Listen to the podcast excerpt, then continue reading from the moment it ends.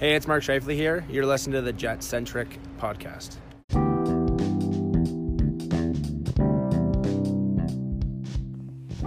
Hey there, Jets fans. Welcome back to the Jet Centric podcast. My name is AJ, one of your hosts, and this is episode 92. I'm going to associate that with a number, our uh, player's number, past or present. We'll go with Michael Nylander.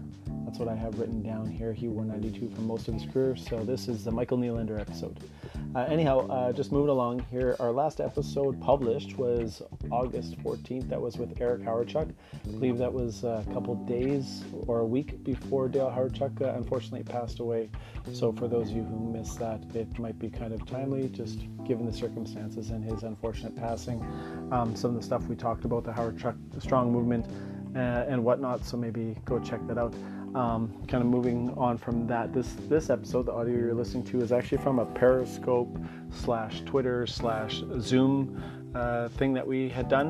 Uh, we recorded on August 17th. I'm recording this intro on September 7th, so obviously you can see there's a bit of a gap in time there. So this is the audio from that. I'll get to that in a second. I'll move along in that time, I think since we recorded till now, there's a lot of topics we didn't talk about. Um, we're down to the final four teams in the NHL playoffs uh, Go Stars, that's my team. Uh, the BLM protests that happened with the, NBA and also um, afterwards with the NHL, we didn't talk about that at all. Uh, Laine and Ehlers trade rumors back in the news, we didn't talk about that. Um, Gustafsson and Heinola and probably some of the other young guys going over to Europe, I don't think some of that had happened at that time, um, so we didn't uh, touch on that, but there's uh, some other interesting news. Uh, the KHL started their season, and the SHL, and I think Liiga in Finland is starting soon too. So, um, yeah, that's all kind of new. Uh, there's a thread going around with Scott Campbell and us about uh, Mark Stone and how he could have been in Winnipeg. So um, maybe I'll bring some clarity to that, what I know about that situation, or what I think I know. I suppose some people would think, say, but um, yeah, uh, another time, not right now. Um, so that was interesting for anyone that saw that. Uh, Corey Pronman rated the Jets 16th, their organization and the prospects. Uh, last year they were 27. So I'm not really sure what happened over this last year that we moved up a, a third of the league, uh, especially graduating Niku and Jansen Harkins and Roslovic. So um, yeah, just kind of an interesting read there if you want to go check that out at the Athletic. Uh, and then also there was a fun thing online about merchandise that we were selling. Uh, won't get into that right now. Uh, it's a bit of a non-story, honestly, but uh, some of you saw what went on there and probably think you know more than you do about that. So it was, uh, it wasn't maybe as messy as it seemed, but um, yeah, we want to do some merch stuff, but uh, we're just going to hold off on that right now. Till you know the Jets are probably a bit closer to to playing again.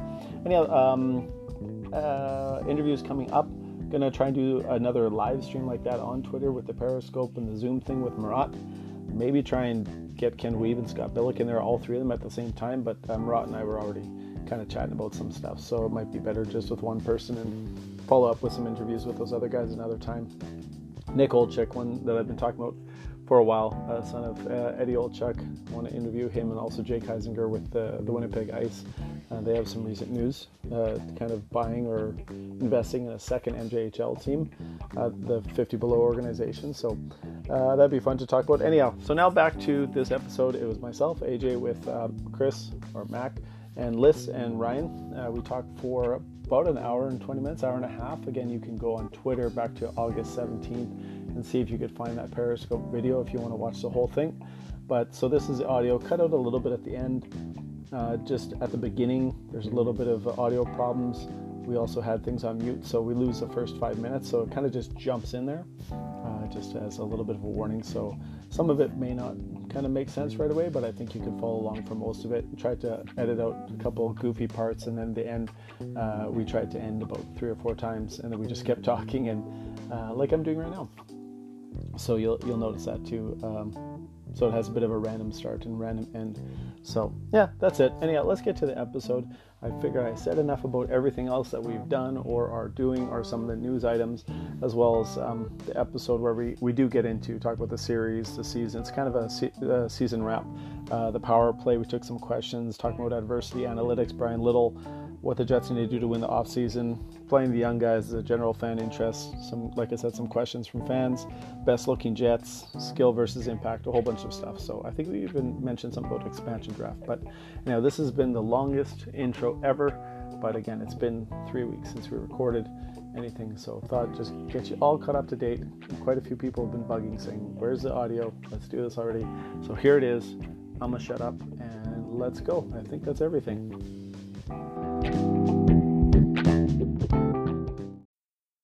When the season ended. They rattled off four wins. I think each in in March, each winning with by uh, four scoring four goals every single game.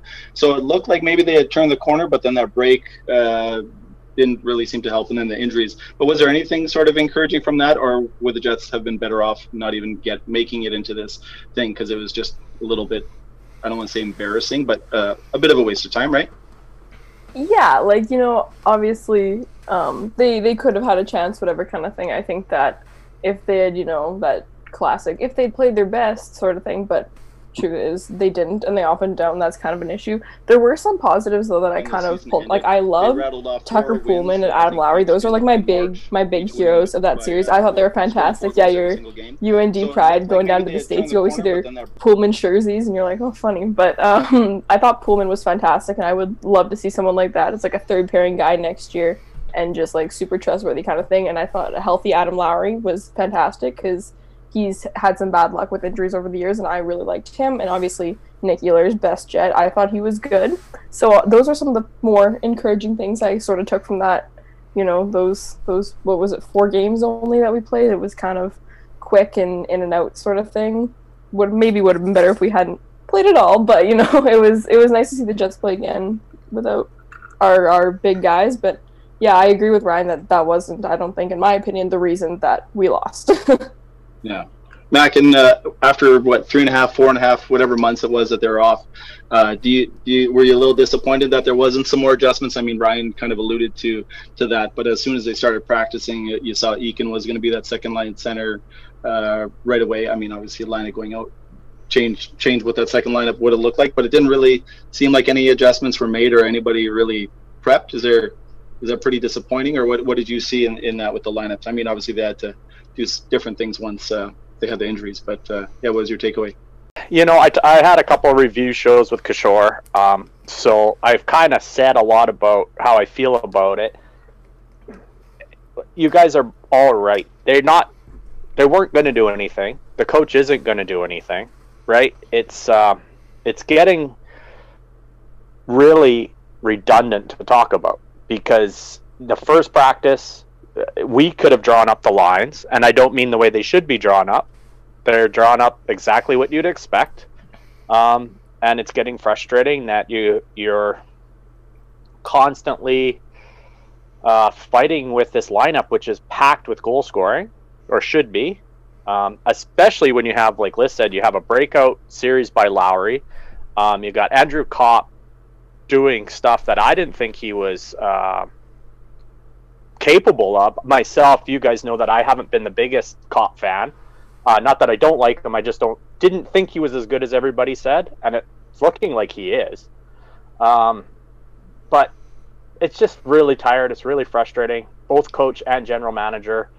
Um, it really is. It's it sucks. Uh, that being said, I predicted them to ease not easily beat Calgary, but I thought they had a chance even with their shitty style of play but the series was over three minutes in. As soon as Scheifele's hurt, forget it. Yeah, it right. didn't matter. It didn't matter. They could have beat them maybe without him if Hellebuyck stands on his head, but that doesn't count anyway. But I, I think I predicted that they were going to win in three or four anyway. But that, you're, you're done after if your best player goes out. Yeah. Although they did win the next game, right? Right after that. I mean, they're going to win. Yeah, they're yeah. going to win games. But I know. I'm not. Yeah. I'm not hanging my yeah. hat on that. Don't worry. Yeah, exactly. Yeah. All right. Well, we, so we timed our live broadcast wrong because we're competing with Joe Biden right now, who's live on Twitter. Joe Biden? He's taking away viewers, listeners. I'm sure it's pretty close. yeah. Just go stream our link in his chat.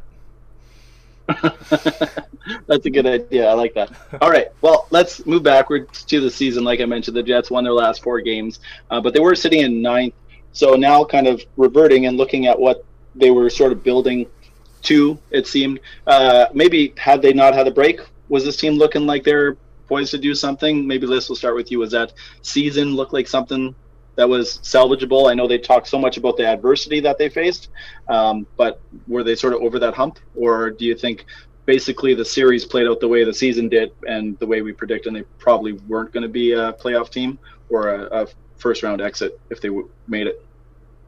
Uh, I think yeah, the whole thing, the series sort of did play out the way the season did. I think, um, you know, you sort of had high hopes, and you were like, you know what, maybe maybe things will be okay, and you're like, oh, like if this goes this way, this goes that way, things could do well. But in reality, the team's just not that good.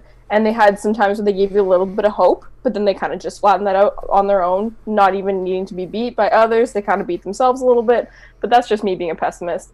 Um, I don't know. I think at the end of the season, when things sort of wrapped up, I was, you know, on the same train as everyone else. Hellebuyck is carrying this team. They have no business being as good as the record is, even though the record isn't that good, kind of thing. I didn't think they had much. I wasn't really banking on them even making the playoffs, so I'm not like, you know, crushed. I'm not surprised by the way that the play-in series kind of unfolded. I thought it was pretty fitting given our year. Right, Ryan, you got some uh, giggles going on there. What's happening on Twitter? Or on Periscope. Well, People since we're live, we funny? have to we have to read some of the comments. Um, yeah, go for it. Yeah. We got Kishore, who's in here. Of course, uh-huh. he hosts some of our episodes. He says he appreciates the uh, Blue Jackets swag, and he said, "Is Mac's point that Scheifele is between Pat McAfee and Michael Jordan in quality?"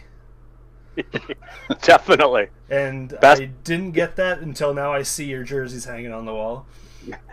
uh, at not Zach. I'm not even gonna try to pronounce that.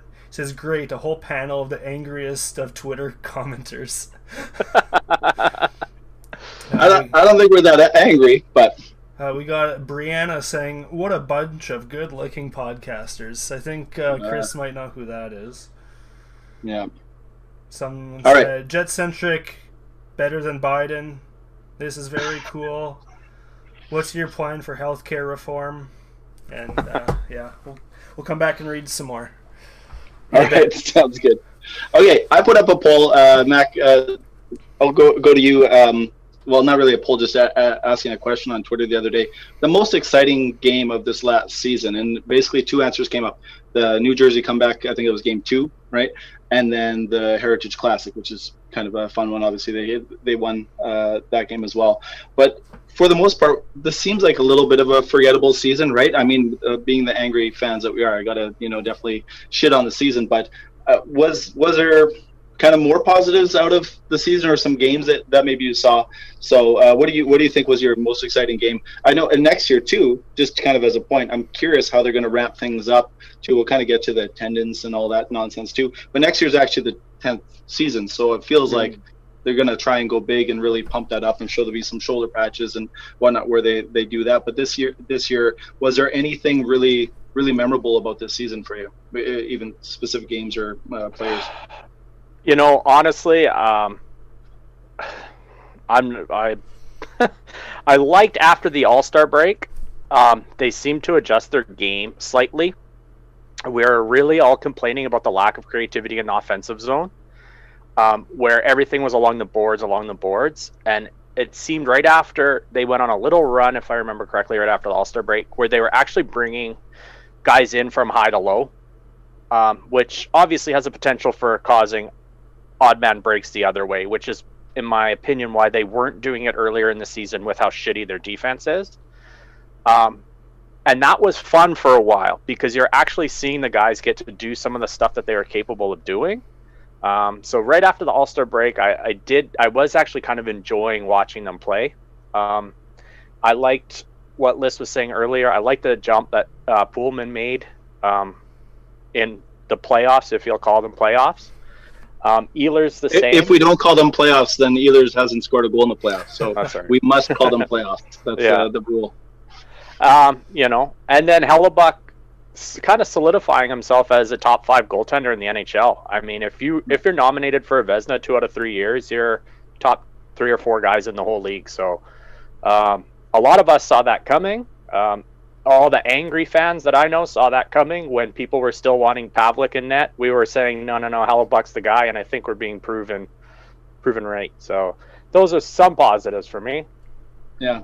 Now you talked about the power play, Ryan. Maybe I'll throw it to you at this. I know uh, I'm 90% sure was this season that Maurice talked about doing that thing where they switched, where Wheeler went to the other side and said, "We've been working on this for for years." It kind of lasted the first what six or seven games of the season, and they got away from that completely with the power play. They didn't really revisit any creativity. So I know a couple of the questions when I said that we're going to be recording were about the power play, how to fix it, and and whatnot. Ryan, maybe do you have any suggestions of what they could do? And I will give you one idea that because we always got to mention Tony and he wants to probably slam us on Periscope. I'm not reading right now, so maybe he is already. But talked about, I think it was Finland actually, that uh, the junior team, Liz, maybe you could speak to this too, uh, that would actually set up two guys behind the net and pass it back so you always got your defenders uh, turn around, your goalie doesn't know where it is. Ryan, do you see any hope for this power play, or is this just kind of uh, the year that was and we just didn't maybe have the, the manpower on the blue line to, to make any difference? well, it's been the same power play for how many years now, and it's never evolved, and it doesn't look like they've ever tried to do something different. Now, yeah, at the beginning of the season, it looks like maybe they tried switching the wingers, but it's the same dry thing where it has to go to Wheeler every time, and he tries a cross crease pass. And if right. that doesn't work, then it goes back up to the point who gives it to Wheeler, who tries a cross crease pass. Now, at the beginning of the episode here, we just talked about how uh, watching different teams, and that's where I was completely mind blown that when I'm watching Montreal they have just what you said. They have two guys that are down low and they're passing it back and forth behind the net, kind of causing chaos, having the defenders on the other team turn their backs to what's happening in the rest of the offensive zone. And they're able from there to make a quick pass and get a shot on goal. They need yeah. to do something different, and it can't be the same dump and chase power play that it has been. I noticed that in Calgary game one, I think, where their first power play, they dumped it in well, how do you fix that? You need to switch up that first unit completely. Get Nikolai Ehlers on that first unit. Get him to gain a. I saw that face. uh, well, I mean, you're, you're, you're speaking my language. I know lots of people have been pining for that second unit to get more time for the last two years. Not even. Because they, they seem to move a lot more. Go ahead. Sorry, AJ. It's not even second unit get to play. Put Ehlers on the first unit.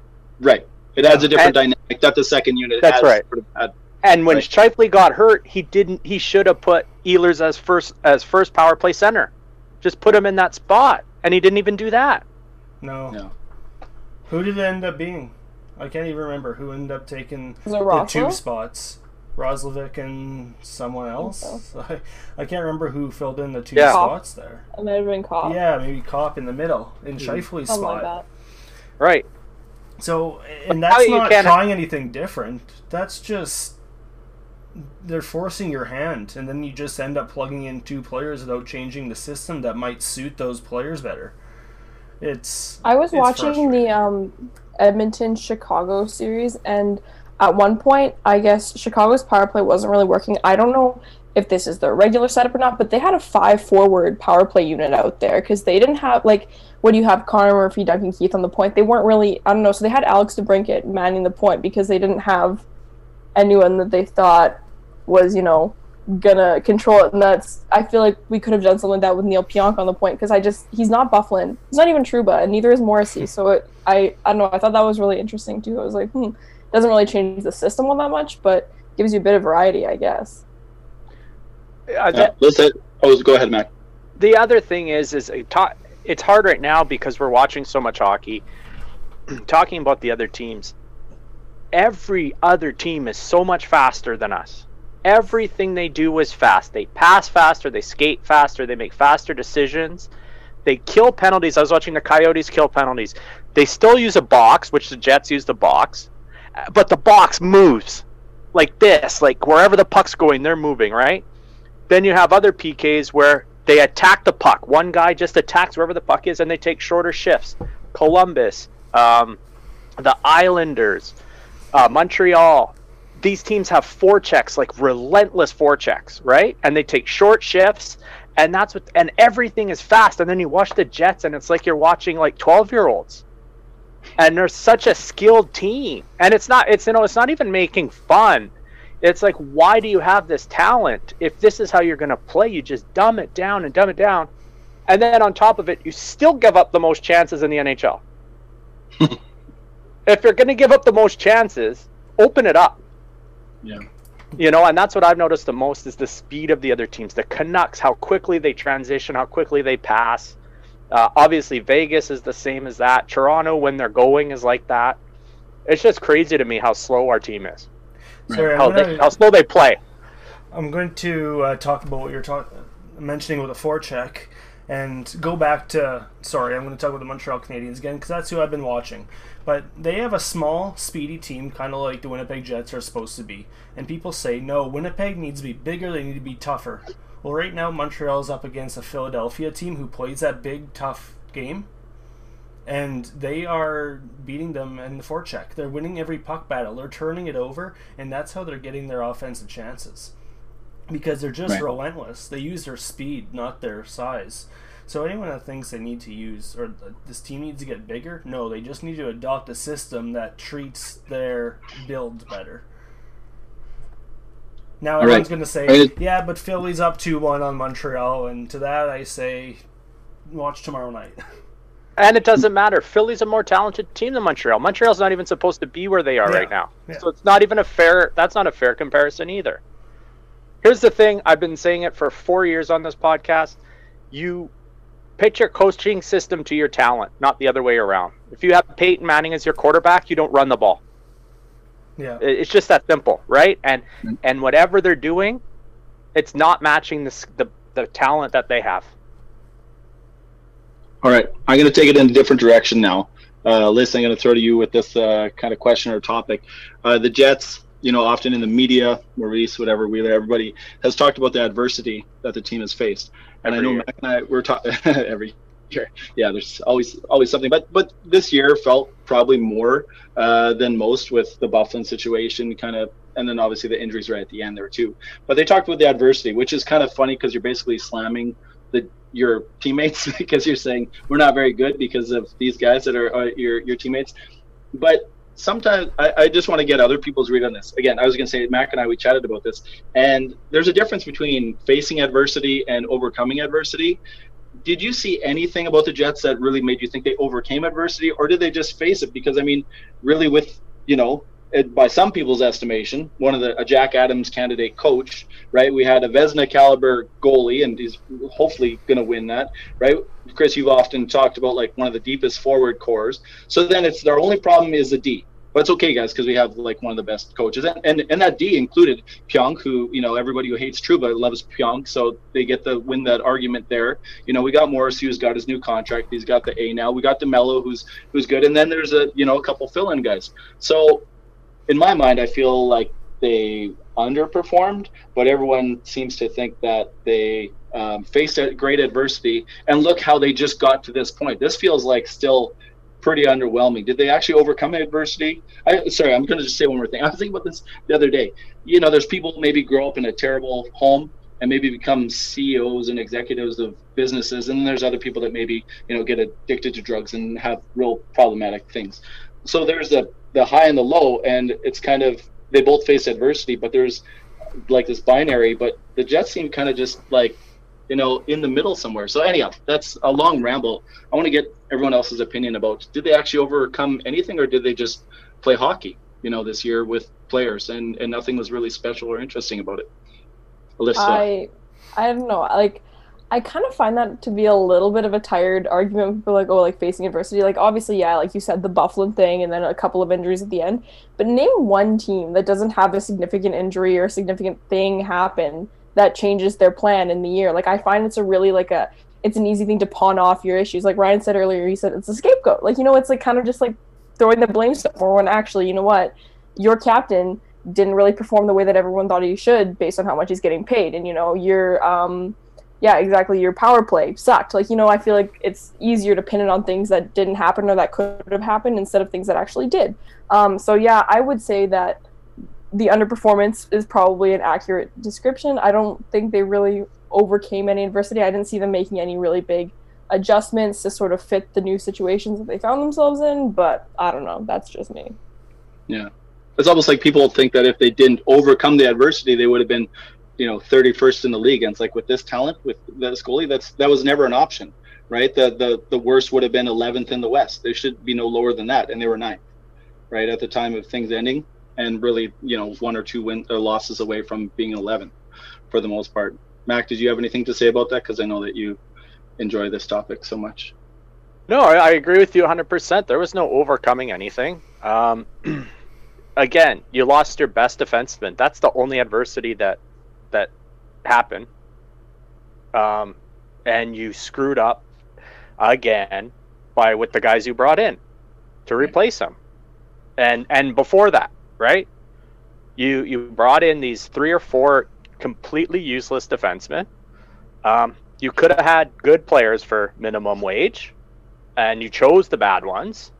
Right. Um, so, and again, they didn't like uh, you said it perfectly. They didn't achieve anything more than they should have, given their Mhm. circumstance. If if they come out and they finish third in their division, you know, and then you go, wow, look at that. They finished third in their division without Byfuglien and uh, you know with this crappy decor, but Hellebuyck pulled them and. Uh, uh, pulled them up into third place and they're going to get, or maybe they're fighting for home ice advantage. That's overcoming adversity.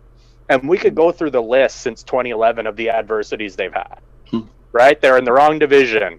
Then there was a strike. And then, uh, you know, they fired the coach. And then there's Travel. every year there's been something, And right? They had Andre Yeah. Pavelec in that. and then, and then, and then you give your coach an A this year. And an Right. extension. you yeah. You can't you can't have a yeah your gm can't be an a your coach be an a your players be an a but your results be a c and everyone goes we did it we got the achieved c results with all that right Yeah, he they did an A plus. They did an A. They did an A. They did an A. But we finished in 23rd in the league. That makes sense. yeah all right ryan let's throw over to you is there anything happening on periscope or twitter do people slamming us is this uh, fun for anyone or any Uh, questions The, the support is unreal.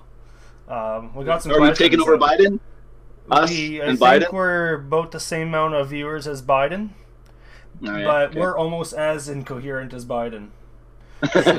Sleepy centric. Sleepy centric. Like, the kids play with my leg hair and uh, uh, We got a question here. It says, "How much do you think Chipman has to say in hockey matters?" Um, who wants to take that one? Because I think we know. Yeah. yeah. Uh, well, I, I I don't think any of us know for sure because we're not in the building. But I think I saw on Twitter today somebody say sh- something about Chevy. Sh- if Chevy wanted to keep his job, he'd fire the coach. And somebody responded, Chevy has no choice in firing the coach. And that's, And that's all we need to talk know for about a that. While, right? Right. I mean, when Maurice got hired, it was like he's also an assistant GM. That was said Yeah. at the press conference, and he's he's number two in the in the franchise pecking order. Chipman, then Maurice. Yeah. Seems fair. That seems what looks like it. What plays out at least, right? So, yeah, I I think that's a fair statement. Next question is. If the Jets run a five forward power play, who goes where, and why is Wheeler and Pionk's spot perfect? I think maybe they're just suggesting something and not uh, not asking a question. Um, Liz, do you have anything about the power play that you want to say about that? Five forwards, you mentioned it. So, Oh, uh, I did. I don't know if it would work for our team or not. I didn't think too hard about who would go where, but it'd be fun to see. I think. I but I feel like you you have a lot there that you could work with. I just don't know who would play the point. there's no defenseman on this team that really has a, a slap shot like Byfuglien. So you could probably put anyone up there because Pionk doesn't have a bomb. Morrissey. I think the biggest thing is just hard. adding. Sorry, I was going to say I just think that adding more movement to the power play is the biggest thing, and I don't Yeah. think the personnel is the main issue. It's the fact that they just kind of stand around and uh, wait for some that, and then they take up the first minute and a half, and then the second unit is a little more dynamic because they have Ehlers, and then it's over, right? And that's that's kind of it. So it worked for a while, just like that uh, absorbing power uh, penalty kill worked for for a season, season and a half too, and then people figured it out, or they just got on the wrong side of luck, and then it was over. So they got to kind of reinvent it a, a bit, but really the biggest re- reinvention, like a couple of you guys have said, when you watch other teams, is the speed, the movement. I mean, that's what hockey is. Don't stand still, and then we do too much of that. So let's be honest. It the reason why, and I have a tweet from about four years ago that says, "Just watch what the Washington Capitals do for Ovechkin and do it for Yeah. Laine." Like, just copy it exactly what they do. And I've had a lot. I've had some people say, "Well, they've got Johansson and they've got this and that." Well, we've got we've got skill guys too that can make those plays. And remember two years ago when Scheifele used to score from the slot when Laine didn't. They've missed that now. Um, you know what I mean? So you need to get that back and just do what if if Ovechkin can score 350 power play goals, Yeah. Laine can do it too.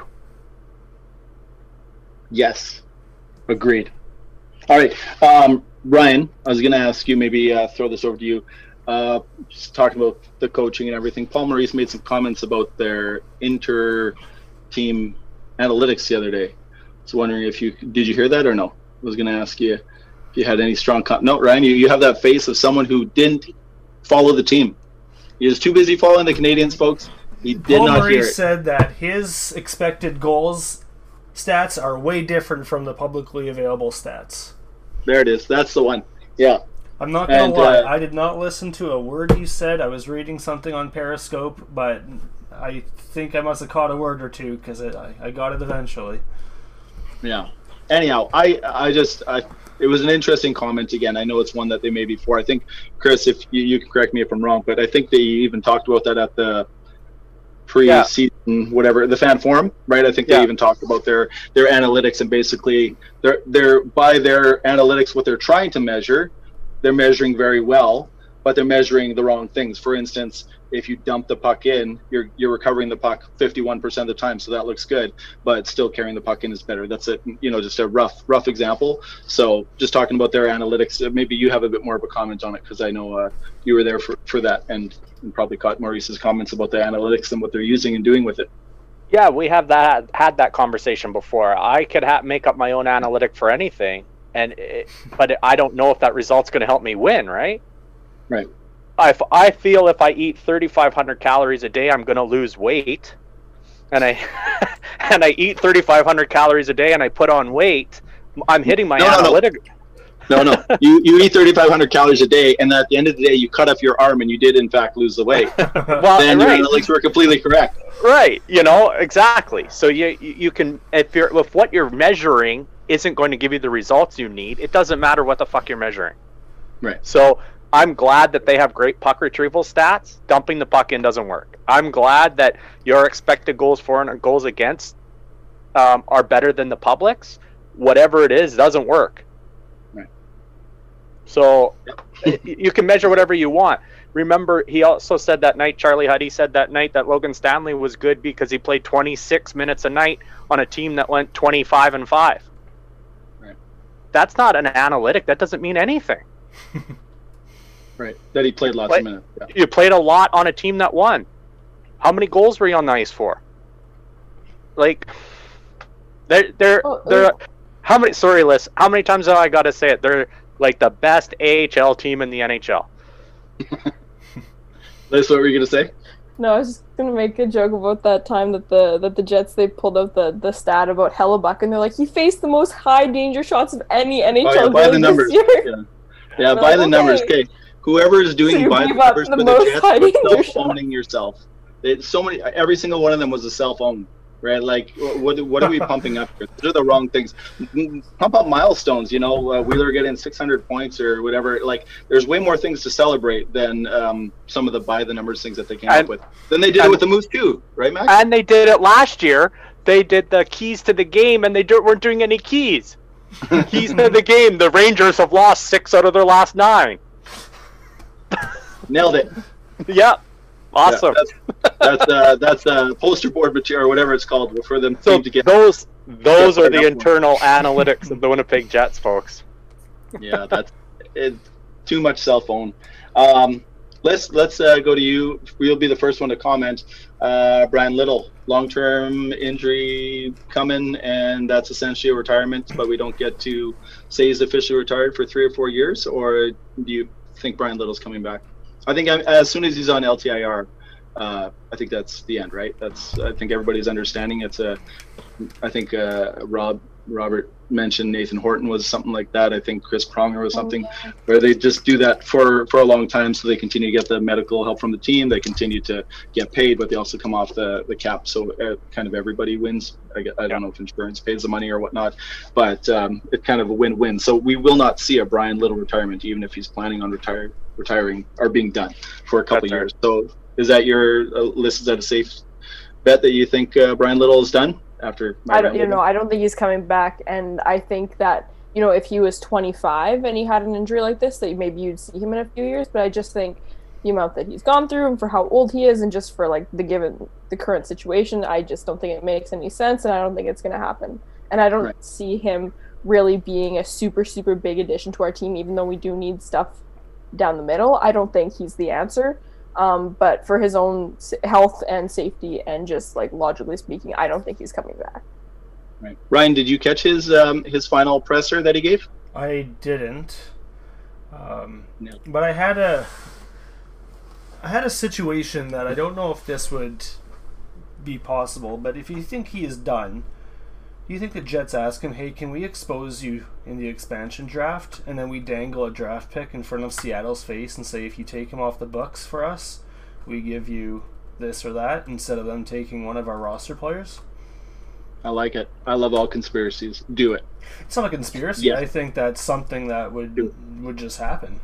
Like look what Winnipeg did uh, with Las Vegas. Hey, if you take this Pine Rider off our hands, we'll give you whatever it was, right? First We probably we probably have to get in the weeds a little bit there with the CBA to know if a player who's on LTIR or IR could actually be exposed, or would have to be quote unquote a healthy player. I'm not sure what that is, and if there's different expansion rules in Vegas, because even if you uh, when they did theirs, you might have to go back to see even what they did, but it, it might be different. But that that seems like a decent option if it's possible. yeah, I Sorry. think so too. Mac, you got one? Um, yeah, I think it's.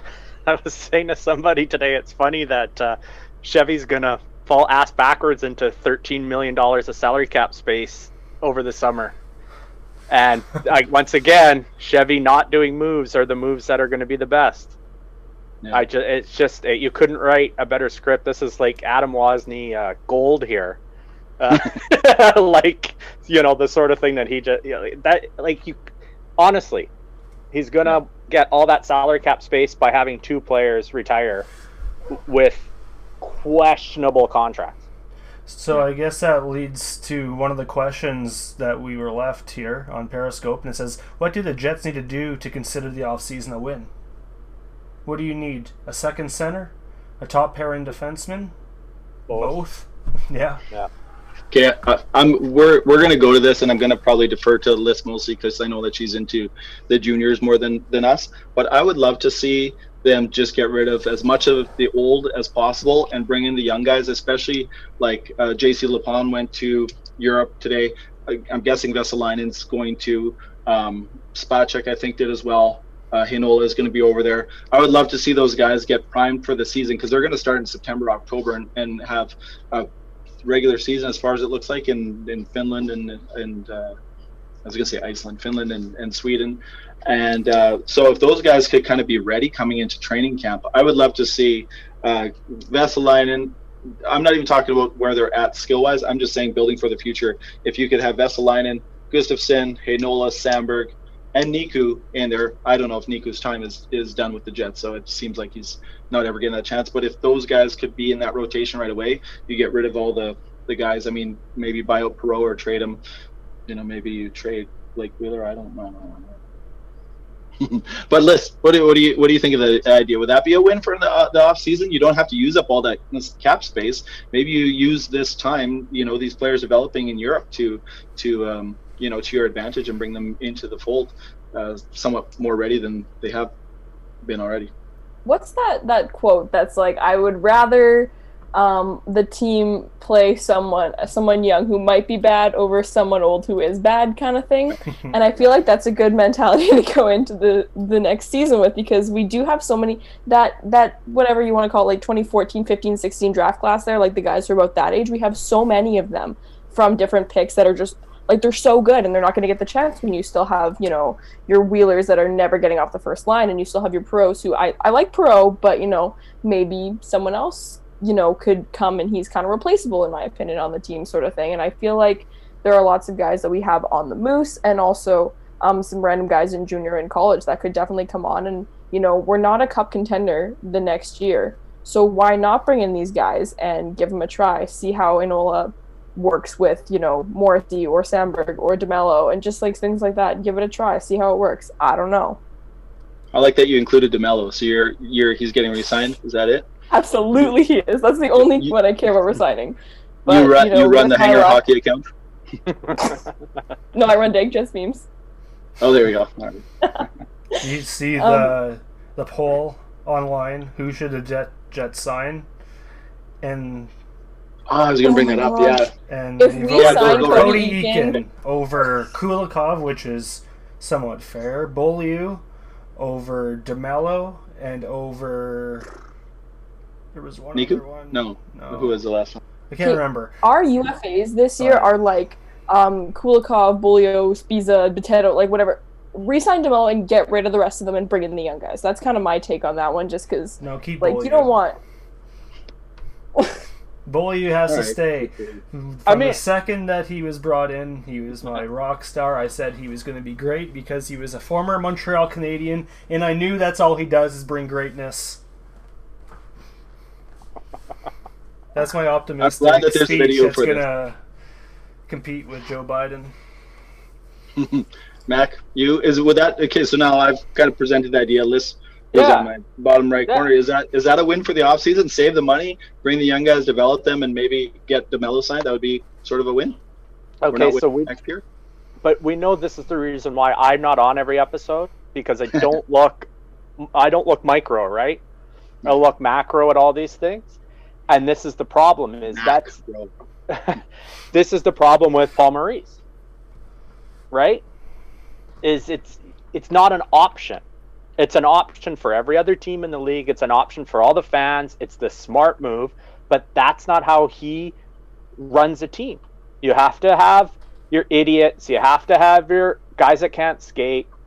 You have to have big dumb defensemen that can't pass or skate, right? That's what he looks for. And so even if that's the right move, it's not going to happen.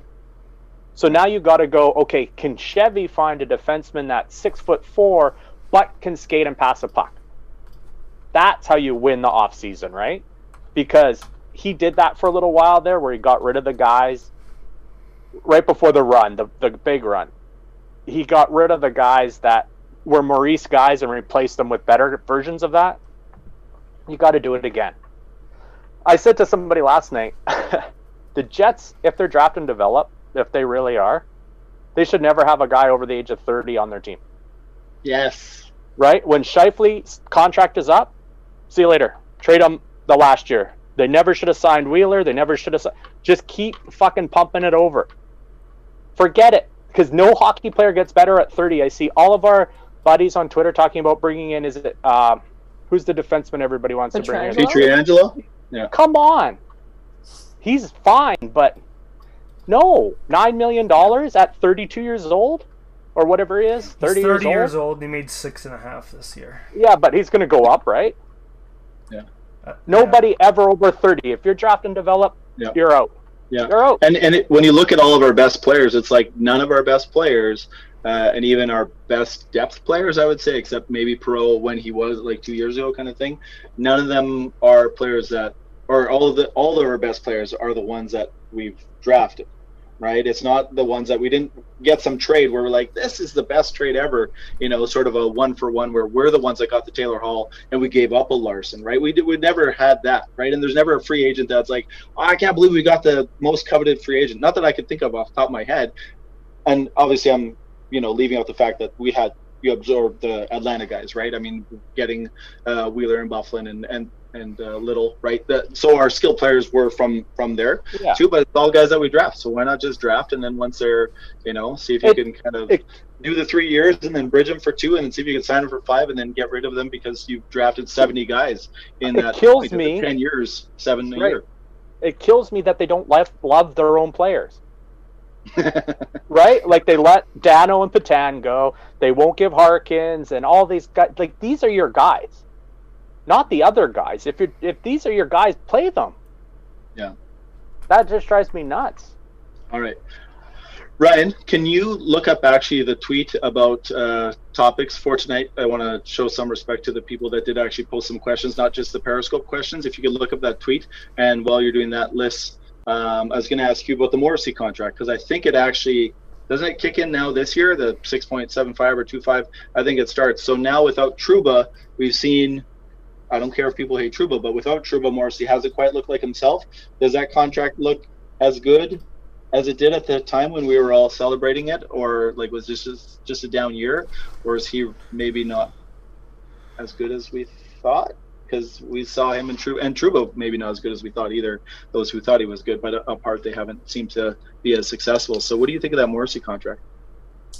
Well, first of all, Trouba is still good, and I will die on that hill. Okay. Um, but um, I don't know. I feel like one year can be a bit tough to sort of judge. You know, the rest like you know, the past four years, I really liked him and I thought he was good, whatever. And again, yeah, maybe it's because he had a good partner. This was a bit of a weird year. I don't think it's an awful contract. Obviously, I'm not as excited about it as I was when he first signed it, but I don't think it's a terrible move. I don't think it's a Wheeler contract. I don't think it's a little contract. I like, I think, but it's no Mark Scheifele contract kind of thing, you know? Like, I feel like it's, it's okay, but I think he'll, you know, sort of find his role in this team as the year or like within the next year, two years kind of thing, and hopefully we can get some more defensemen to work with him and stuff like that.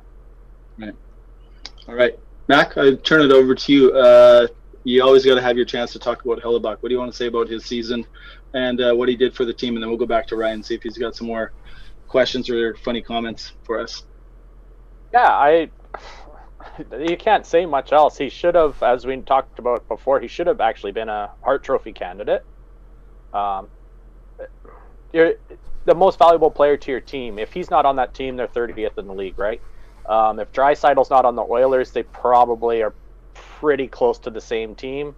Uh, MacKinnon, okay, maybe they drop to Jets level uh, without him, but the Jets are the worst team in the league, second worst team in the league without Hellebuyck, and it was just incredible.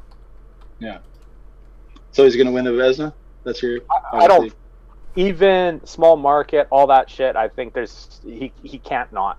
I think some of the guys, uh, the fringe Twitter guys, the guys that aren't real media, have probably made a good enough case for him, right. uh, so that the mainstream guys and the and the hockey world, if you will, has noticed how right. much better he was than the other two guys. Right.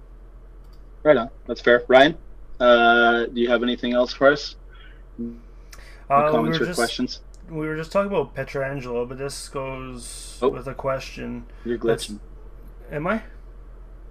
No. Am I good? Uh oh. I think we lost AJ.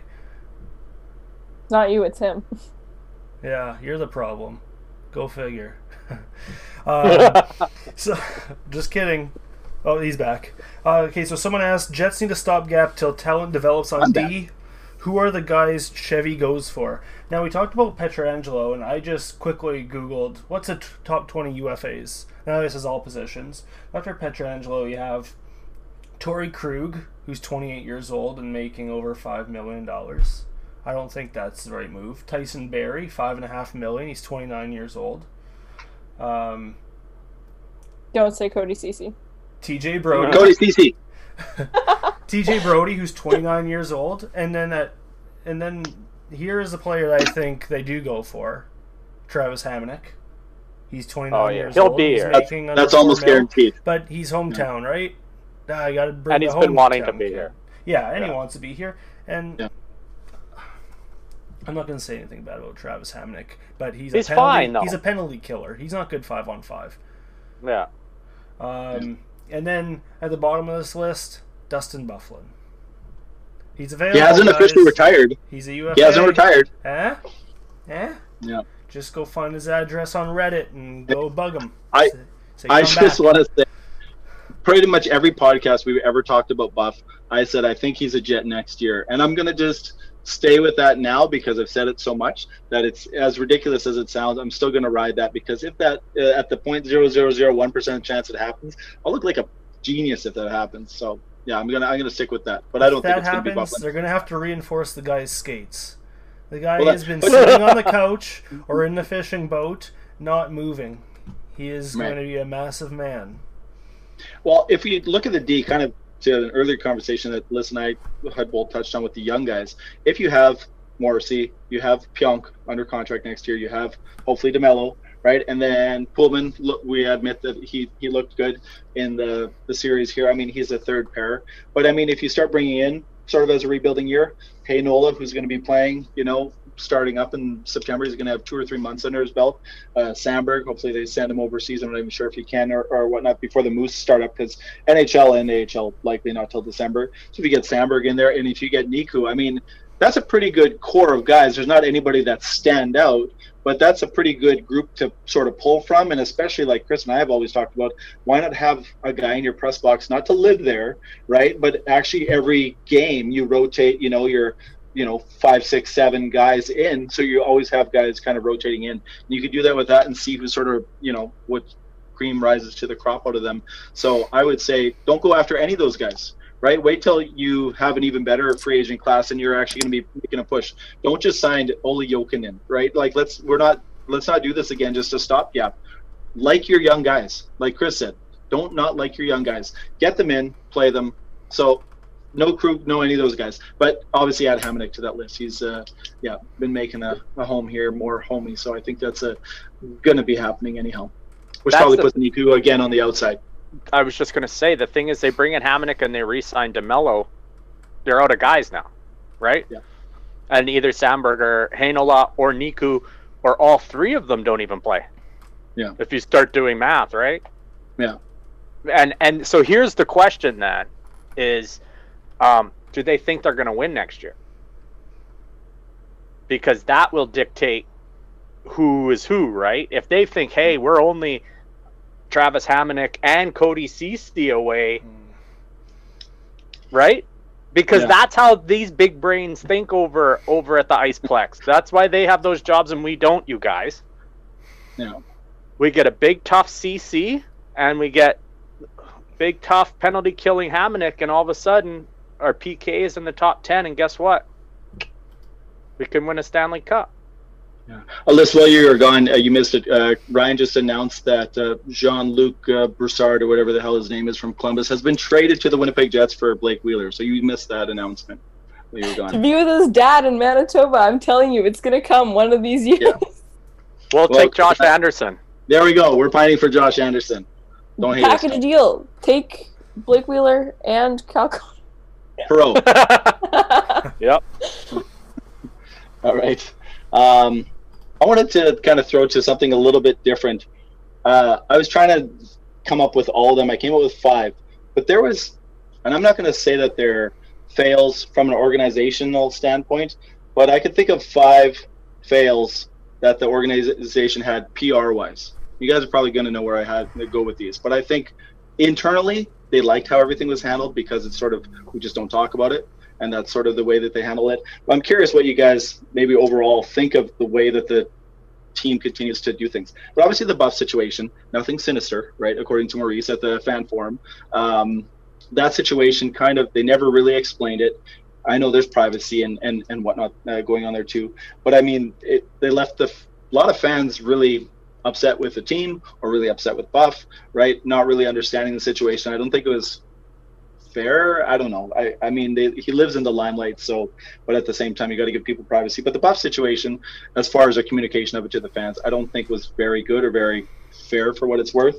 Um, the at the beginning of COVID, they were the first team to say we're definitely not paying the employees, right? The part-time employees that are coming. Which I just met one today, one that worked at my uh, ticket thing, and uh, let me tell you, it uh, this COVID thing has hurt MTS employees too that use it as a part-time job. So uh, she was very sweet though. Um, it's funny that she actually right at where my tickets were. So, um, but they're not paying employees. That seemed like a bit of a PR fail. The Kevin Sawyer thing that took 10, 11, 12, 13 days to finally address. Uh, I know some people will say, well, he's TSN's guy, but I mean, Scott Brown was commenting on it, so it felt like that they were okay to make some kind of comment about it, but not really have him address anything, even though uh, he was technically supposed to be off. And then the Paul Maurice extension, I guess maybe it had four things. Uh, the extension, maybe you guys think of either where they announced it at the Heritage thing, and then he went on to basically say, "Yeah, it was pretty much done last summer." That didn't sit well with me, and I know a lot of people because what if the Jets went 0 and 82? Does the guy still have a job just because they talked about last summer and it's everything is just kind of fine. That didn't really sit well that you can sign that extension and make a big deal about it in the middle of the season as opposed to look we're actually doing our due diligence and evaluating the season afterwards. It didn't look like an evaluation off of much at all. So uh, maybe ryan will start with you. I know you look like you're reading something right now but uh, what's your take on the jets uh, pr and how things were handled? And again i think that they are happy with how they handled things but i think as a fan how do you think most fans kind of respond to um, those things in the communication, or is it just us because we pay way too much attention to this shit?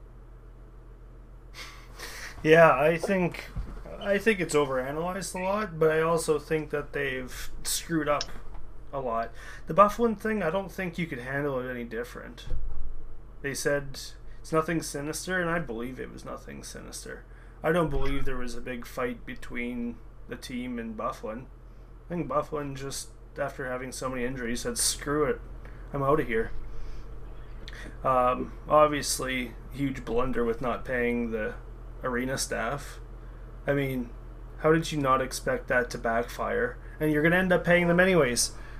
So you end up paying them anyways. Why didn't you just do it in the first place and not have all this backlash against you? So, I, I don't know. I don't pay too much attention to what Scott Brown tweets out. Yeah, but I know you don't. um, well, because the only media you need to follow about the Jets is Jet centric. Why would you have Boom. to follow Scott Brown when you get all your news here? That's all I follow. Yeah. Thanks, Liz. Liz, what do you have any comments about the the PR stuff? Was it a debacle or was it handled exactly as it should? And we're not entitled to any of this information because we're just paying fans. We're not. Because we're just angry. yeah. None of our business, right? I don't know.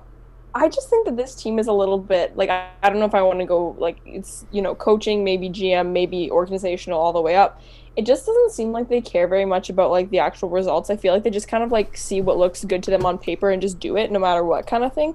Like I feel like there's a lot of like you said like you know Paul Maurice you know you go 0 and 82 they probably still sign him because that's what they wanted to do and I feel like they don't really care about results. You could go back to the power play. You know what like this looks really good to us when you draw it out on the map we're going to keep doing it even though they can't score and just things like that. So I feel like it was almost one of those disappointed but not surprised kind of things. Like I feel like nothing that they did was very unexpected and obviously like it wasn't like awful with anything that they did other than that the wage thing cuz that was a bit rough for them. Um, but you know, just doesn't get you excited about an organization when that's kind of some of the stuff that you see coming from it. I don't know. Right. Mac, I know you're we, Yeah, no, we, we well, we talked about it. The same um, at the fan forum is uh, I heard way too many. Uh, this is a family, and we're a family. We're a family. I've said it before on this show. It's not. It's not show friends. It's show business, right? Mm-hmm. Like there shouldn't be friends. There shouldn't be loyalty. This is about winning hockey games, and if you win, you have people in the seats. We talked end of the year last year about fans were getting unhappy. We were the first ones out of anybody that we're talking about the atmosphere in the arena, unhappiness, all of that shit. We're the first ones to talk about it. Hmm. And, you know, we're seeing that. You got to be good. And yeah. you're not good if you're not trying to get better yeah. all the time. Like I said to somebody, even if you think Paul Maurice is a great coach, even if that's what you think, there's no way that you can be sitting at home right now and not think that there's a better coach. Unless it's Scotty Bowman, there's somebody better. Unless you have Michael Jordan on your team, there's a better player, right? And and so you can't just be comfortable being 17th or 19th in the league. AJ and I have talked about this before. You know, 30 games into a baseball season, if you're out 10 games out, fucking trade everybody. you're just going to ride out the whole season like that? No, yeah, do something. 130 more games, yeah. Yeah, do something. Basketball teams. How does a basketball team finish 15 and 62? Trade some people fire some people, do something, right? Like not every year. Sometimes you got to rebuild, but when you're this constant, you know, middling, middling in the middle, in the middle, right? you got to do something, right? And Well, and because I the like Jets they peaked in 2018, and it's kind of like going down from there. I see what you mean. It's like you got to do something, otherwise that's going to be the best they're ever going to be. You know. And that's why the Wheeler thing is so disappointing, right? Because that was the window to trade him. Because that wasn't that was a more of a fluke 2018, right? We've talked about this before. That wasn't their year to win the Stanley Cup. Their year to win the Stanley Cup should be like next year. Because they would have the three or four guys they got in the Wheeler trade, plus two more years of good draft picks because they wouldn't have been as good as they've been. And then you have all your guys in the prime you have your Scheifele, Laine, Connor, Roslovic, right? You have all of them. This should have been next year and the year after should have been their cup run, not two years ago. And they, I get it, you got to go for it, and I get it, you got to sign your captain because he wants to be here, and and that's good for PR and all that shit. I get why they did it, but they It's dropped the biting, ball. it's biting them now. Yeah. It's two, it was two years, or well, it was four years early, is what it was. It took them three extra oh. years to get there than it should have, and then they weren't quite there anyway. They should have traded Little and Wheeler, kept Byfuglien, and Yeah. and Which- now which be I think- which kind of goes to your point just of how we talked already last season some of the first ones mentioning it that i mean like the attendance i don't i don't want to say attendance issues but they had their first non-salad but we know that excitement is low. We see a lot of stuff online of people not renewing their tickets myself included with my group when nobody of the eight of us everybody was out right? And so that's just a small sampling. But I, and there's some people that are diehard and some of us that just don't need to pay to go and everything. But when the interest goes down you need to kind of give the people something like wear the heritage jerseys 20 times instead of two or three right? There, there's other things you can do to pump it up. They, they have been making some efforts and, and and whatnot for the improvements in the building. But um, yeah we'll, see if it's enough. Obviously covid is a hard reset for everybody. But the problem is when you get those hard resets then the excuses all reset. And we chris and i we, we've spoken about this so many times. It's just we can just use the travel excuse again next year or the injury thing or this person's not ready yet. Well they're not ready because you didn't play them right? So every excuse coming out of covid everything resets and everybody's going to forget sort of what they were moving towards which just seemed was like mostly mediocrity uh, in, in a lot of ways so um, yeah that's kind of my point. point and uh, if my boss is watching right now um, yes this is your andrew ladd bobblehead doll and I, kids used to tell me i look like andrew ladd so let's see I, They look I like thought. I thought it was you and me same that looked alike. Yeah, me and Ryan look alike. There we go. yeah, twins. It's the same Exactly person. the same. It's the same person. Yeah. Um, I think we should get to some of the Twitter questions now. We've been going Absolutely. for over an hour now. Um, just want a couple shout outs here. I see Kevin O is in here. Um, I Hey, always Kevin O. knew he'd want to take some pointers off me on how to actually talk about the Winnipeg Jets. So thank you for uh, for watching. And if you need any more pointers, you can hit me up in the DMs. Uh, Chris Flores has given us 838 hearts in chat. And let's get to Don't some. you're gonna jinx it. One for each DeMelo tweet. Yeah, yeah. yeah. Don't jinx it. Once for All of every them turnover in warranted. the Calgary series. Any any other Twitter co- uh, comments or questions we should know about, or Periscope Uh, I comments or think questions? we've kind of. I know it's We've freezing right now. My internet's struggling to keep up, so stream is freezing a bit. But it. Okay. Uh, but I think we've kind of. Yeah, I only have one more thing that I that want to people get have asked. Like, we've kind of covered everything right here. Right. Um, but let's good. get to the actual Twitter questions. One that were asked uh, earlier before the stream. Oh, oh, the best looking Jets. We're, that's a separate Oh, episode. That is I was a gonna say. four-hour. That's a three-parter, yeah. yeah. Let's just go right now. This we'll do it real quick. Okay. Uh, uh, who who's the best looking Jet? We're we'll start with uh, this. uh, Let's get to the Twitter Why? questions. That was one of the Twitter questions. Was it? Yeah. Well, Who's the best looking Jet? From Graham. Alyssa, Yeah. who's the best looking Jet? Don't screw this up. I know. I know you're gonna hate Mark Scheifele. Sorry. oh, Oh boy. Or Okay. Adam Lowry. Or Adam Okay. Lowry. I, from what I, the consensus, I Is don't Lauren believe this, is no. You know what? He's side ugly. He's good looking from the front, but he's ugly from the side. He's not even good looking from the side. Hold But- on, who who are you talking about? Uh, Scheifele? Brossoit from the side is he's- uggo, but from the front from he's every angle. Mm-mm. Every angle. Uh-uh. But um, Hey, Lowry, Lowry is the one that everybody, but he doesn't win because of those fucking fedoras. Take off the hat. Dude, leave the hat alone. No, no, no. You gotta stop. It's gotta stop. Ryan, Ryan, do you want to Speaking participate in of this? fashion choices, Alyssa's been wearing sunglasses indoors for the last hour.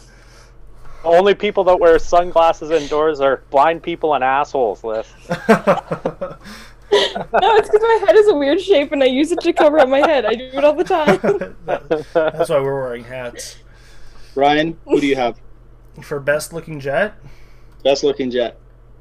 I think Beaulieu's a good looking jet. oh, come on. This Yeah, we're is done. We're in done. with him. End it. End it. I guess We I don't have a a- good taste in the Winnipeg Jets. He won't No. hit you. He won't pass the puck, but he'll blow you over. I know a lot of people mention Morrissey and Wheeler in this, but I think of them Oh, as sort Wheeler. of beauty pageant hot, like where it's sort of just the most typical good looking, and it's not really that good looking or interesting at all. Chris and I have talked about this. We do not have that great looking of a team. Roswa may not be a Jet after this. I think he's a UFA anyhow, so maybe I'm not sure if we can count him. But I think when you're looking at the guys that uh, are going to be with the team for a bit, Adam Lowry is hard to, to, to bet against uh, out of all of them. I was slow to come around on the Adam Lowry Me too. Uh, he's he's the best looking jet by far. Here I put I'm glad we covered this. I oh, put God. Beaulieu up on the screen so the stream can see. See? What He's a a, good looking what a guy. handsome I, man. Hey. Okay, I want to get uh, Liz. I want to ask you a, a serious question though about uh, back to hockey. There's often people have been talking about uh, Andrew Copp as a two C. A lot of people resist that because he's not quote unquote skilled enough. I'm wondering if you could kind of give us a brief rundown of why Copp should be a two C because I think you're probably in that that camp.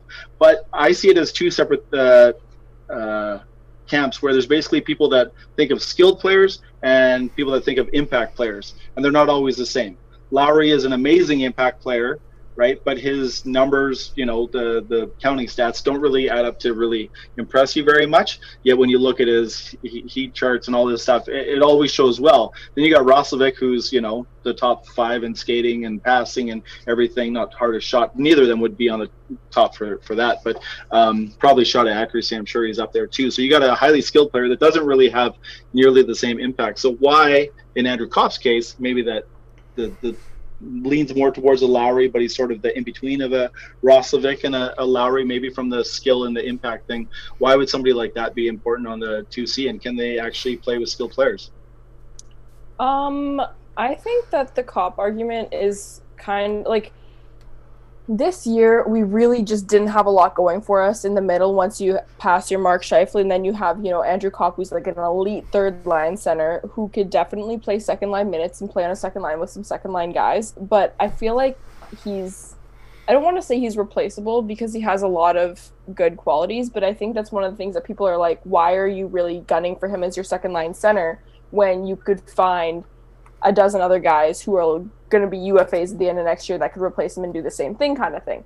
But um, I don't know. Like I just like his style of play, and I've always um, thought that he's super versatile.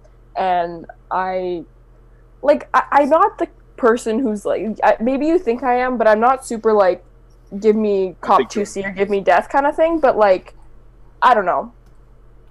Uh, yeah, I, I like him on two C. But what are you trying to say, Mac? Well, it goes back to what AJ and I talked about three years ago, two years ago, one year ago, and I know some of the smarter people than us don't agree with me, but they don't think of what I'm saying big picture. How about Andrew Copp as your third line center and Adam Lowry as your fourth line center? You telling me that you can't win a Stanley Cup with that if you fill the two C hole, right? And I know people are like Lowry's better than a four. He's more like a two, this and that. That's not what I'm saying. I'm saying for a Stanley Cup competitive team, if and Adam Lowry is your th- fourth line center, you can win a Stanley Cup. Is my point when I say that. It doesn't mean that's where he belongs. I'm just saying that's how good your team could be if An- Andrew Copp could be your three C, and Paul Stastny is your two C, right? Or whatever it is, you know. Gone but never Um, forgotten. Yeah, I mean, sadly, um, but I, I've again, I've come around on Copp a lot, and I think you just see with Copp and Lowry, especially, you don't see any finish, um, but they play, they they have the positive side of the game, right? And um, eventually, with more ice time, maybe with a different line mate. Maybe if they played with Wheeler, they'd get more points. Maybe if they played with Ehlers, they'd get more points. Who knows, right? Rather than this two scoring lines, one whatever line, and a checking line that doesn't see the ice. Maybe if you went, like we've always talked about, three scoring lines, maybe you see different results. And then the people that aren't looking at Copp's um, fancy stats see what he's actually capable of. Um, that, that some of us not particularly me, but some of us see in him the potential that you can see if he's playing with guys that can actually score. You know, it's a product of your environment, I guess, is what I'm trying to say. Nikolai Ehlers didn't score with Chris Thorburn, right? Yeah, yeah, Later, dude, Thorburn. come on. Um, okay, I think we should probably end it there. Maybe one more time. We'll throw it to you, Ryan, if you had anything from the Periscope or Twitter, or are we at uh, three hours and we should just uh, we're in Joe Rogan territory right now? Well, you put out a tweet that asked for questions, and we haven't touched any of the questions on Twitter. Holy shit! Okay, let's do it. Rapid fire. Let's Go. rapid fire Well, them, and then we're done. can done. I We'll- say something? each take a- Yes. What? Yeah. Could I say something? Pe- people like these long ones when we're doing a roundtable. People, Okay. everybody says they like them long. If you don't like it, skip ahead or wa- listen in two parts, whatever. Right? Like yeah, people are into. go listen Yeah. to Joe Biden. I'm down. I don't know if Okay, he's still let's go, streaming. Ryan. Maybe Biden's still streaming. Okay, Twitter questions. You take the first one, Ryan. Don't answer the Uh, this this one is for Mallory. Expansion draft. Who do we protect? Who do we trade? Or do we trade a first rounder for Seattle to take a player we want gone? We kind of touched on that. That maybe getting rid of Bryan Little if he decides to retire, but not retire, and you have to get rid of him. It's a possibility. Who do we protect? It's hard to know all the rules of the expansion draft because there's so many uh, conditions. You protect your Scheifele, your Laine, your Hellebuyck, and probably one or two other guys, but expose everyone else. Next Yeah, question. I, I, I, I haven't seen the rules yet. Sorry, go ahead. Next question is who would you trade number 10 pick for? Now I think that is a huge one. list for number 1. Yeah. Yeah, For the number 1 Yeah. pick or the number 9 pick. Uh, I, I think there's a, a big list. Uh, 10 is a high draft pick, but it's not high enough that it's uh, untouchable. I think there's a lot of players out there that you could get for number 10 and uh, let's let's throw that one to list. List. Do you have any? You're you're you are one of those people that follows the other teams a little bit more. Is there anybody that is worth the tenth tenth overall pick that we should be adding to our thing? I mean, DeMelo was a what was he a third round pick that we traded away for him? So fourth. Oh, Oh, I thought it the the fourth was for um, whoever the other Oh, for person. we got. Eakins. Eakins was a fourth, don't wasn't even. I'm not sure who that is actually. I don't know. DeMelo was a third. of him. he? E- Oh, Eakin. was a? Eakins. Okay. Eakins's. I've never heard of him. Okay. Anyhow, list for I- our tenth overall pick. Is there somebody out there that we're talking a, a legit player with term I overall pick? definitely legit players out there, especially teams who are looking to rebuild and teams who are looking to get some more picks and load up their younger end there. But I mean, I didn't even consider as soon as we, you know, didn't get like 15th, I was like, nice, sweet, we got a higher draft pick. I didn't even think about trading it towards someone, so I didn't really look at anything and consider who might be available for that price. So that's a very good question. Someone else might know more about it than me, but Josh Anderson. Boom. Done. Done. Okay.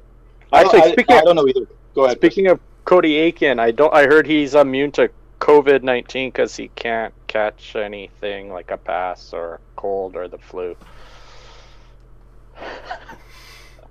That was funny. It was an attempt at a joke. I got it.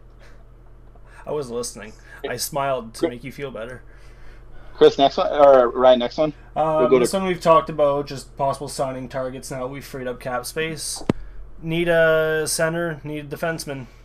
Top two or second pairing or second line center and a top pairing defenseman. Uh, Play your young guys. Like your young guys There's one. 60 questions, AJ. We have to make them quick. Uh, do the Jets professional defensive scouts currently live in a bubble? We're not even going to answer that because it's. I Mhm. think that's a rhetoric. What is it called? Hey, you know what though? They've they've taken a lot of crap for some of the guys that they got. Like obviously the junior, the the amateur scouts are different than the pro scouts. The pro 100%. scouts got it right with the DeMelo thing though, right? I mean the the pro scouts got it wrong with the forward getting Eakins, Eakin, Eakins, whatever. Um, but they did get it right with DeMelo. We all agree that he's a, a pretty good player and and a nice pickup for for that. Hopefully they can re-sign him. So they actually did something well with that. Not as much when they you know sign whatever Kulikov or you know some of these other other uh, free agents. So I mean, yeah, they, they haven't done well in the past, but I think they maybe tighten it up. Hopefully, the next time we'll get we'll get a couple more W's in a row there. So sorry, go ahead, Brian. Tony said, "Why don't you do these live so I can bug you people?" Has he been bugging us? So we saw We're this tweet, live. and that's what made us go live tonight. We set this up very quickly just for Tony, and he didn't even show up. So Tony, you're dead to us. Uh, is regular season style different from playoff style hockey? Um, yes, and why if there is? Because you need Matt? to turn it up a notch. Yeah. Well, it's more intense, of course, but also the refing, right? Isn't that another reason? Like, you get away with so much more, so you get liberties. I remember the year um, the Coyotes, the year before they made the Western Conference Finals, they played the uh, Red Wings. They were by far the better team than that aging Detroit team. And man, was Detroit dirty because they had so much playoff ex- experience. They knew what they could do, right? They had a lot of hooking, a lot of grabbing, a lot of slashing. So the game does change a little bit. But like we've talked about many times on this podcast, the biggest thing is is to enforce your will on the other team. Like Ryan was saying earlier, if you're a skill team, play with skill. If you're a fast team, play with speed. Eventually, the better team's going to come out ahead, right? Not just the grubby team or the hard hitting team or whatever. You have to just play what's best for you. Yeah. Yeah, I agree with that 100%. Uh, our next question is from Darren. He said, Would you trade Wheeler to his hometown for Dumba and Foligno? I would. Discuss. Yeah. We don't need to discuss. It's a yes. In a yeah, second. trade trade Wheeler right away. That contract is killer. I killer. said yes before what- you even threw Foligno in there. Yeah. Oh, yeah, for Yeah. sure. it's the, the and honestly, like I've probably shit on Wheeler more than everybody here combined. Um, I would say Mac could probably attest to that, whether in private conversations or on the podcast. But I mean, that contract is is problematic, right? That's something we can all agree on. Even if you love Wheeler, that's not a great contract. It's what I think, Liz, you mentioned. There's four more years in it. I mean, I, I have no idea. I, I thought you said that it's at 8.75 or 8.25. It's problematic. So if you can move that in some way and take on some short-term bad money, like a Foligno, I'm guessing is what they're implying, but get a, an actual player like Dumba, who maybe I, I'm just assuming without looking it up, Brian. I don't know if you want to, but uh, maybe has a year left or something, uh, a year of RFA. I guess he was the same year as Trouba, so he's probably just coming off RFA right now. But I don't know. I mean, contrary to is. So- popular opinion, you can like a player without liking their contract, and I feel like that's the biggest thing with Wheeler is that everyone who hates his contract doesn't hate him. It's just that it's a bad contract, and you can't, no matter how much you like him, you can't pretend that that's a smart move for the future of the team. Well, I think Right, there's a that- lot of. Well, we talk about a lot of people in that regard, and they say, Why do you hate this person? I, I don't hate the person, I hate the hockey player. Chris Thorburn, I didn't want him on the ice, but damn rights I want to sit down and have a beer with him. Mark Stuart, same thing. Paul Or- Reese, he shouldn't be coaching Pee Wee hockey, but I think he's probably a great guy. Or the other one is is the Bryan Little thing. Oh, so Bryan Little sucks? No, he's just not good enough to be our second line center if we want to be a good playoff team. He's still Nobody good enough to he be on the was. team. He's just not. Letestu was the same thing. Yeah. Right. People are like, "Oh, you don't want him to be healthy because you hate him." No, it's I don't like. I want him to be healthy. I just don't want him on our fourth line. Right. Yeah. I, I just th- this disconnect that it, uh, and it, and AJ and I have talked about this and we talked about it on the podcast that you can people fan all sorts of different ways, right? And that's where the disconnect comes in. It's like we don't fan the way certain fans do, and vice versa. So they don't understand that you can be just wanting to win. That's all I care about. I, d- I don't have fun when they lose. I'm miserable. I don't know if I've ever said that. I have said it. I cry when they lose in the playoffs. I've cried on regular season games. I'm passionate as they come. So that's why I want them to not play guys like Chris fucking Thorburn or Matt Hendricks because they're not helping us win. So for people that think we're negative and all that kind of stuff, it's because we want what's best for the team. If I'm at my job and something doesn't work properly, I go to my boss because I want it to work better, right? Same Yeah. thing. We don't have any control as fans, but it makes you feel like you have control, right? You get shitty Yeah. food in a restaurant, you send it back. It's the same thing. I think uh, just to your point there, Chris, talking about uh, Ryan talked about Paul Maurice and coaching. Somebody said uh, the other day, kind of commenting at the the podcast, saying, "Oh, this is just the Fire Maurice podcast." I said, "Actually, I don't wish anybody to lose their job, but I'd like not them to make all. adjustments to do their job better." So, I mean, I would love if Maurice just kind of, if everybody who loves him already because he's a great talker and everything, that's fine. You could still love him, but even if he sort of a you know adopts some more progressive ways and plays you know players where they need to be and some different styles that work better for the team and get better results hey then everybody gets to love the guy nobody has to get fired but if he doesn't change then why are we you know why are we all supposed to be like oh i love this guy and then you know if players are great people like a potato right seems like one of the, the nicest coolest guys on the team but what what are we doing here this doesn't make any any sense again niku i mean he had the injuries at the beginning of the season but um yeah, like what, why are we not looking in house with the skill that we actually draft and develop? Like Chris, I like how you said it. Why why do you not like your own guys? And but when you bring guys in, all of a sudden they're our guy, and then it's uh, really obnoxious if people are going to do that and say they're our guy. Then they get traded to another team like Stastny or chooses to go somewhere else.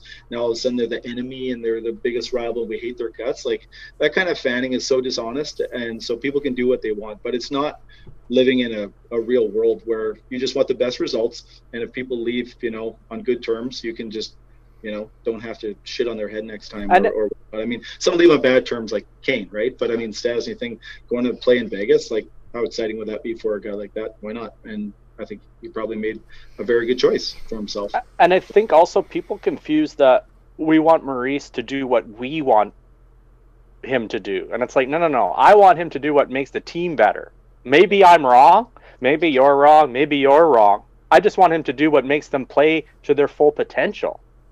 So, like you said, Well, even doesn't- talking about a Copp too we don't even agree on what the changes should be the four of us don't even agree on Right. who the best players are where we'd put them or what the lineups would be right. so So, never it's mind not about we can't even come to right. consensus All right, it's not about you know, you're right. It's not about us being right. It's about fulfilling the thing. And and if it's Maurice that does that, that all the power to him. Great. It's not Mhm. about I hate Maurice. I hate what our coach is doing to our talent. That's all it is. It doesn't matter who the person is. And, and that's what You makes hate that we have a coach who podcast isn't work. trying new things. Right. That's what makes this podcast work so much. We get three different wrong opinions, and then I come in and just correct you with the right one. and that's why we like you the best and that's why you're the We are only one so thankful. paid staff Thank you. for the podcast I'm so. also trying to get some of these questions read so we can wrap this thing Oh, up geez. because Yeah, we're wrapping up, okay. this- um, but give it give all the rest to list go who are the free agents you think they might target? Will Chevy break tradition and make trades? Hamonic. No. No Hamonic. trades, but Yeah, sign no. Hamonic. that's what's going Is to happen Hamonic a UFA? Hamonic's a UFA. Yes. yeah, i believe so Okay. he's been. He'll be signed on June 30th or whatever, like the day before free agency. he's been working on his home in winnipeg here quite a bit Oh, Uh, interesting. Okay. Well, I'm just trying to find more questions here. I'm Someone said curious though about like guys line- like Bork and Shaw. Don't know where they're gonna go. I hope we don't re-sign them, but sorry. Continue. Uh, yeah, they can go away, but you also need some more forward depth, I think. Um, but okay ryan questions keep going you go. Are you cutting me off now? yes yes i'm cutting everyone off read the questions Uh, someone asked, "Is Patrik Laine as unhappy in Winnipeg as some writers indicate?" No. I don't believe I that's hope the not. case at all. I think Patrik Laine just comes off as unhappy because he has a very mellow, neutral demeanor about him. You're not going to see him laugh his ass off. You're not going to see him get really pissed off either. Yeah. Um, I think well, he's here for the all long the players have the same personality, and he kind of doesn't. So people just always take it the wrong way with him. So yeah.